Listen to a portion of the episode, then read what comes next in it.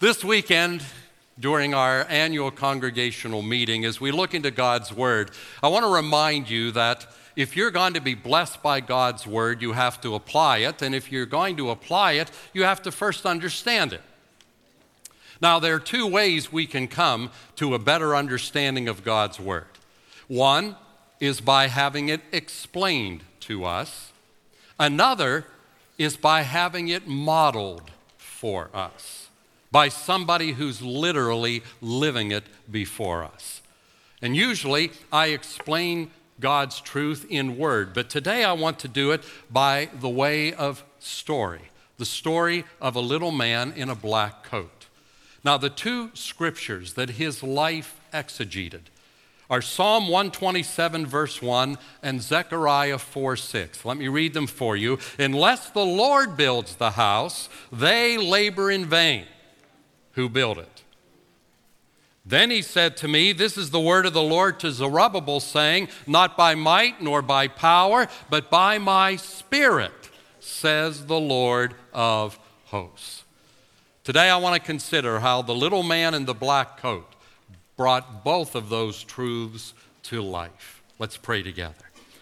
Gracious Heavenly Father, in these coming moments, by your Spirit, Enable me to retell a wonderful story and to do it appropriately and to do it prophetically. Guide my words that I would include what you want included and exclude what you want excluded. Because we're here to hear from you. And Father, I pray that your Spirit would open our understanding so that each one of us might pull from this story that truth that we need to understand and apply if we're going to take our next step of growth in grace. And as always, we pray these things with confidence because of who you are. And we pray them in Jesus' name. Amen and amen. And as we study God's word together today through story, may the Lord be with you. On more than one occasion, I've heard it suggested that a Christian ministry, whether it's a local congregation or an international missionary outreach, a Christian ministry is really nothing more than the ever lengthening shadow of a man or woman. The man or the woman that we know as the founder of that ministry. And while that's not always true, in most cases, that is the case. Because every movement of God has to be erected upon a foundation. And before you can erect a movement upon God's chosen foundation, somebody has to discern what that foundation is to be. In many respects, the man or woman who founds a movement is the person who found the foundation that God intended, began to build upon that foundation, and then entrusted it to others. You might say founders are the first responders to the voice of the Holy Spirit. Now, the manner in which a founder begins to build upon the foundation that God intended has profound implications for the movement for generations to come. Because the way the founder goes about obeying God literally establishes the spiritual DNA of that movement. You're all familiar with DNA in the physical realm and the way it determines many things about your body and your appearance and your health. Well, in similar fashion, movements of God have a spiritual DNA that shape them. And that DNA is shaped by the choices and the lifestyle and the decisions of the founder. And once the DNA is established, it shapes the way things are done and why they are done that way. Now, this ministry, this movement, known to us as ACAC, is in many respects the ever lengthening shadow of two men. The first, a man by the name of A.B. Simpson.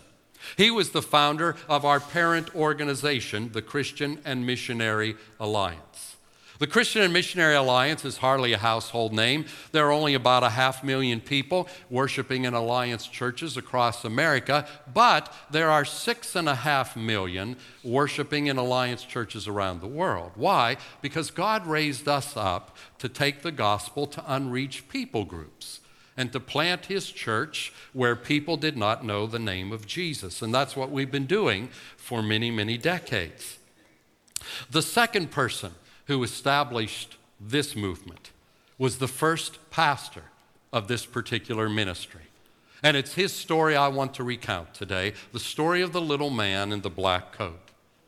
33 years ago, after I had accepted God's call to be the seventh pastor of this congregation, God impressed upon me how privileged I was because I was stepping into the pastorate of a church that had a well established history of making an impact for the glory of God, not just in its city, but around the world.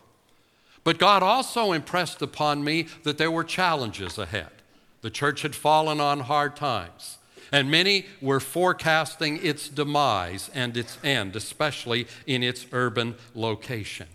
And it was then that God did something that reminded me if I would trust Him great things were ahead. It was my first day in my new office. And even though I didn't have a coat to hang up, it was a summer day, I was curious as to what was in the closet of my new office. So I, I opened the door of the closet and looked around. There wasn't much there except for a coat. And having a firm grasp of the obvious, I realized this is an old. It was made out of heavy black wool. The lining had begun to deteriorate. The style of tailoring was from a bygone era, and it was a formal coat with tails. Now, I grew up with leisure suits. God help us, we survived that. But, but, but not with tails. So I knew this was likely an art artifact from the 18th century, and indeed it was. Well, being a curious sort, I did what you probably would do. I thought, I wonder if it'll fit me. so, so I went to put it on, and I got my arms in the sleeves, and then I realized, no, that's as far as this journey's going. I realized if I tried to get it over my shoulders, I was going to tear out the seams. And then I realized it had been worn by a man who was much smaller than me in physical stature. Not in spiritual stature, but in physical stature. And as I was hanging it back up in the closet, I noticed on the inside of the lapel there was a little piece of paper attached with a safety pin. And it identified it as the preaching coat of the founding pastor of this church. Now, for me, that was like an Elijah Elisha moment. I felt that I was literally holding in my hands the mantle of a spirit filled man who started something that has endured well beyond a century. And I felt like God was reminding me the same provision that had been given to him had also been made available to me. God had called me to carry on the work started by the little man in the black coat. Now, the little man in the black coat had discovered the power of Jesus firsthand. At a time when he was deathly ill, he learned about that other man, A.B. Simpson's healing home. It was a home that Simpson had established just outside New York City, where followers of Jesus who were afflicted in their health could come and study what Scripture says about Jesus, our healer, and be prayed for and pray themselves. Well, in his need, the little man in the black coat went to Simpson's healing home, and he spent several weeks there. And at the end of those weeks, as he sought Jesus, Jesus miraculously and instantly healed him. He returned to Hartford, Connecticut, where he worked in the insurance industry like most people in Hartford, Connecticut. But one day, the Spirit of God impressed upon him that he was to leave Hartford and accept an assignment with this company that would bring him to live in Pittsburgh. So he accepted the assignment, but as he got off the train here in Pittsburgh, the Spirit spoke to him in a rather unusual way. And the Spirit said, You came here to work in the insurance industry, but I brought you here to run a rescue mission. Well, that's a big career shift. And, and, and what do you do with that? Well, if God's in it, you don't have to do anything with it. God will take care of the details. And so it was that three months later, as he's going about his business in the insurance industry, wondering what that was all about, two women approached him. They had started the very first Christian rescue mission in the city of Pittsburgh. And God had impressed upon them that they needed a man to run that ministry because most of their clients were men, and many of them were rather rough around the edges. And so these two women had found the work a bit unsafe and intimidating. So God impressed upon they needed a man. So they began to ask around town, and somebody gave them the little man's name, and so they began to pray about him, and God confirmed to both of them he was the one. So they came and told him, You're the one. Now, at that point, he didn't have to do a lot of praying. When God puts it together like that, you're to do this, and now here's the opportunity. All you do is say yes and move on. So he accepted the post and began to lead the first Christian rescue mission in our city. Well, sometimes later, his friend A.B. Simpson came to Pittsburgh because the movement God used him to establish was spreading across the United States, especially the eastern seaboard, but it had not been established in Pittsburgh. So Simpson came by invitation and he did what he always did. He preached and he cast vision for God's church to fulfill the Great Commission to take the good news of Jesus to people groups around the world who had not heard it. Well, that vision was God's vision, and it resonated with many Pittsburgh hearts. And soon there was a host of people who said, Let's establish a branch of the Alliance here in Pittsburgh.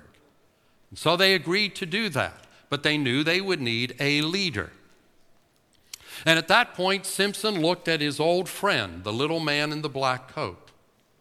And he called him forward and he said, I'm appointing you to superintend the work of the Spirit here in the city of Pittsburgh. And the little man responded in a very appropriate way. He said, Dr. Simpson, with all due respect, I am not worthy, I am not capable of superintending the Spirit's work. But if the Holy Spirit will superintend the work, I'd be glad to run errands for him. now, as they say down south, that dog will hunt. Hey. In that simple statement, the little man in the black coat established the spiritual of what we know now as ACAC. God intended us to be a collection of people who simply run errands for the Holy Spirit. We don't ask the Holy Spirit to run errands for us. Big difference. We run errands for the Holy Spirit.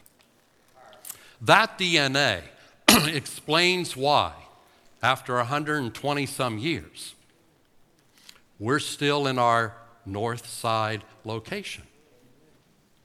Because back in the 70s, Christian churches fled America's cities in droves. Somebody wrote about it, they entitled their book The Suburban Flight of the American Church. And it was a tragic, tragic reality.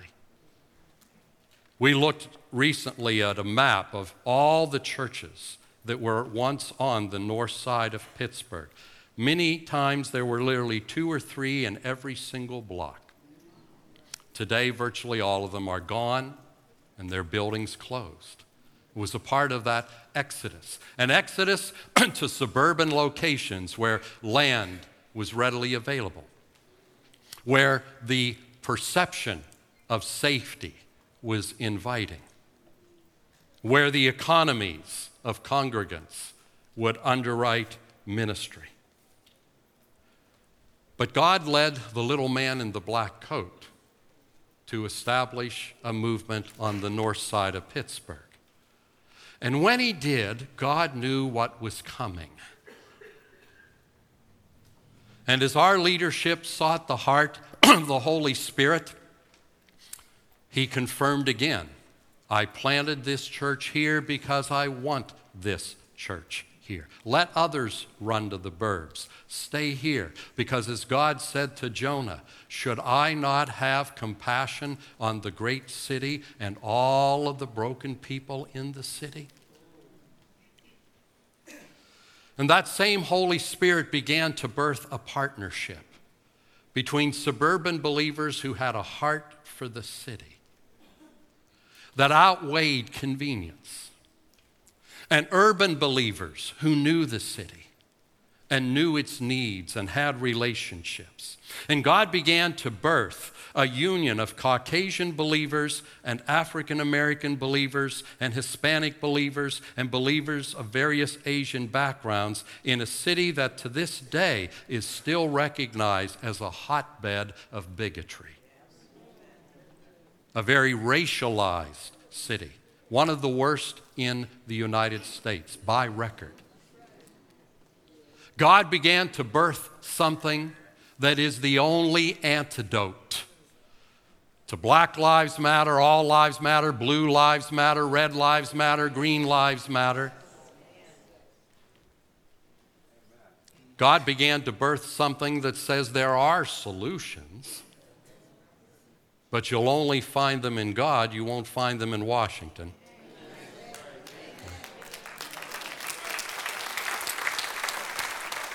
And God began to create a community that says the Christ who unites us is bigger than any nonsense that would divide us. Now, what God has called us to do is hard work. It's hard work. But you see, there's nothing in the scriptures that says the Spirit's way will be easy. It says it will be right. It will be right. And one thing the little man in the black coat taught us he taught us that people who run errands for the Holy Spirit don't run from difficulty, they run to it. I, I like that advertisement for one of the branches of our armed forces that shows our troops rushing headlong towards a horizon where you can see explosions and death, while the residents of that area are fleeing toward the camera. Have you seen that one? Women and children and men fleeing toward the camera for safety, while our young men and women run toward the danger. I like that because that is a picture of the people of God. We are not spineless Sunday only people practicing a hothouse religion that could never exist anywhere outside of a sanctuary's walls. We are the armies of the living God called to run to the battle, to the conflict, into the fray, not from it, because that's where you go if you're following Jesus. Because Jesus doesn't run from the spiritual battles, He runs into them. And if you're running from them, you aren't following Him. So, because of the lengthening shadow of the little man in the black coat, the church he started today is a vibrant regional congregation impacting lives in three states and all of the hills and across the street. Despite the space limitations of a location like this, we're still able to touch thousands of lives every week. Despite the city of ethnic bigotry that we're located in, we have become a model and beacon of diversity. Despite the economic challenges many of our members live with, we give over a million dollars a year to missions outside of Pittsburgh and support hundreds that God has raised up and sent out from this place. We are living in the midst of a miracle that can only be explained as the work of the Holy Spirit and people who run errands for the Spirit. But you see, God never blesses us so that we can hoard our blessings. They're never just for us.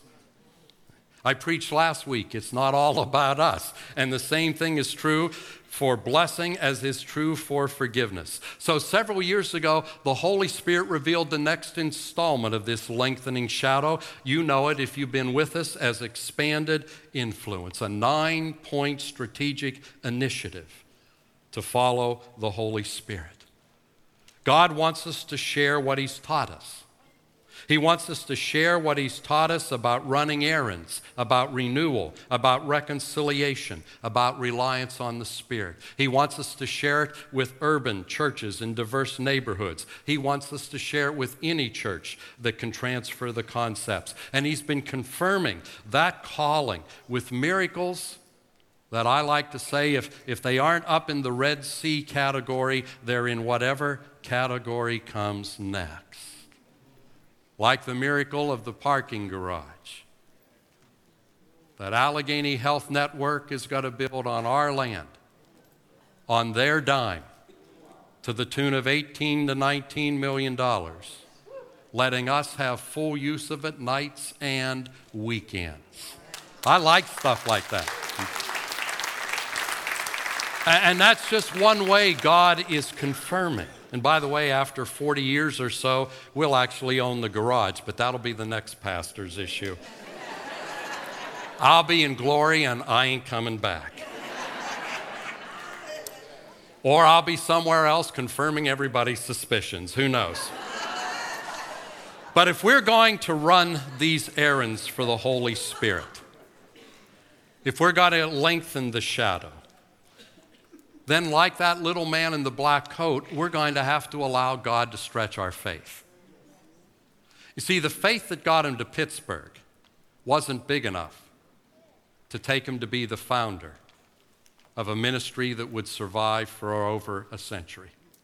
He had to allow God to stretch and grow his faith as he moved from insurance salesman to rescue mission operator to the founder of a movement. And we're going to have to do the same.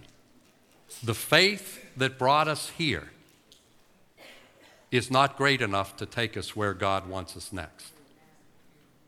It got us here, but it won't get us there. We're going to have to be willing to allow God to stretch us in our giving, in our praying, in our witnessing, in our involvement, in our passion, in our love. We're going to have to allow God to stretch us in bold dependence upon the Holy Spirit. We're going to embrace, have to embrace sacrifices and changes that are not easy, that are not comfortable. But God never said, Follow me and it will be easy and it will be comfortable. He said, Follow me and I'll make you fishers of men. And if you aren't fishing for men, you aren't following. And he's calling us to engage in a spiritual battle because the devil never gives up his holdings without a fight. I talked several weeks ago about our need to reach out to the growing number of prostitutes here in the North Side. And about eight of you are stepping forward, and God's raising up people for how we can respond. But if you think we can step into prostitution, step into crack addiction, step into heroin addiction, step into the bigotry that plagues the city of Pittsburgh, step into violence, step into apathy, step into materialism, step into all the other idolatries that plague the American church without a battle, honey, I don't know what you're smoking, but you need to get a new new drug. it's got to be an intense battle. These past two years since God revealed expanded influence, I have literally looked into the face of hell. It hasn't been physical, hasn't been financial, it's just been spiritual, it's been oppressive, it's there every day, all the time, and I just keep saying, Devil, you never will wise up, will you? You always overplay your hand. You always confirm God's about to move because you ratchet up the heat. And He's been ratcheting up the heat on me, but I'm all right. Okay? God's word is asbestos. Let the devil ratchet up the heat. Okay? But but he's got to ratchet up the heat on you. I've watched all kinds of things unfolding in the lives of our senior staff physical challenges, disease, setbacks, family issues. That's not coincidental. Anytime God's people say we will arise and follow, the devil says, I will arise and we'll see about that. so this will not be the for the faint of heart. If you're looking for a churchette that preaches sermonettes to Christianettes, this, this, this will not be the place for you. If you're looking for a place that will tell you, if you just love Jesus, you'll have a BMW and a nice car, this is not the place for you. Hey. That place is the loony bin, it's not the church. So, come January, we're going to be launching what we're calling a REACH initiative. We're simply going to be calling everybody who's a part of this congregation to seek God and ask Him, What do I need to do, Lord, for ACAC to reach these goals and lengthen the shadow? And we're calling it reach because if we're going to reach the goals God has set before us, each of us has to reach our potential in Christ. We have to reach our potential in all those areas I mentioned earlier. But if you'll do that, friends, we have the chance to invest our lives in great things rather than waste our lives in trivial things. I don't want my tombstone to say he wasted his life in trivia. I want it to say he invested his life in the eternal. So here's the proverbial bottom line Can God count on you to be your own unique version of the little man in the black coat? Are you willing to accept his mantle? Just as Elisha accepted Elijah's mantle and then did exactly twice as many miracles. Because whether you realize it or not, Elisha asked for a double portion of Elijah's anointing. And the narrative tells us he did exactly twice as many miracles. Are you willing to ask for an anointing and all that goes with it? If enough of us will answer yes, then our future celebrations of God's work will be greater than anything we have known. See, in a number of years, five years, whatever, I'll be stepping to the side and passing the baton to somebody else. And when I do, I want to hand the baton of a spirit movement of people running errands for God whose future is brighter than anything in its past and whatever I'm doing in retirement, other than drooling on myself, I want to sit and cheer my successor and say, Go for it, man. Go for it. Take it twice as far as I got it, but go for it. That little man in the black coat had a name, E.D. Whiteside. We named this building after him, but that was after he was long gone and he could care less. He was affectionately known as the praying man of Pittsburgh. At his graduation to glory, the church he started couldn't hold those who wanted to honor him in death, so they had to rent Carnegie Hall, and thousands of Pittsburghers lined up around the block to pay their respects to a man who made this city different simply because he knew how to run errands for the Holy Spirit. Amen. You and I can do the same. Let's pray. Gracious Heavenly Father, I pray that you would help us to pick up the baton that was entrusted to us, to take the mantle of that coat that has been entrusted to us, and in our generation and generations to come, continue to lengthen the shadow. Because ultimately, Lord, we're not lengthening the shadow of the little man in the black coat. We're lengthening the shadow of the one who took upon himself the coat of human flesh, suffered, died, rose again, who one day is coming in great power when the kingdoms of this world become the kingdoms of our God and of his Christ. So, Lord, help us to rise to the moment. I pray in Jesus' name. Amen.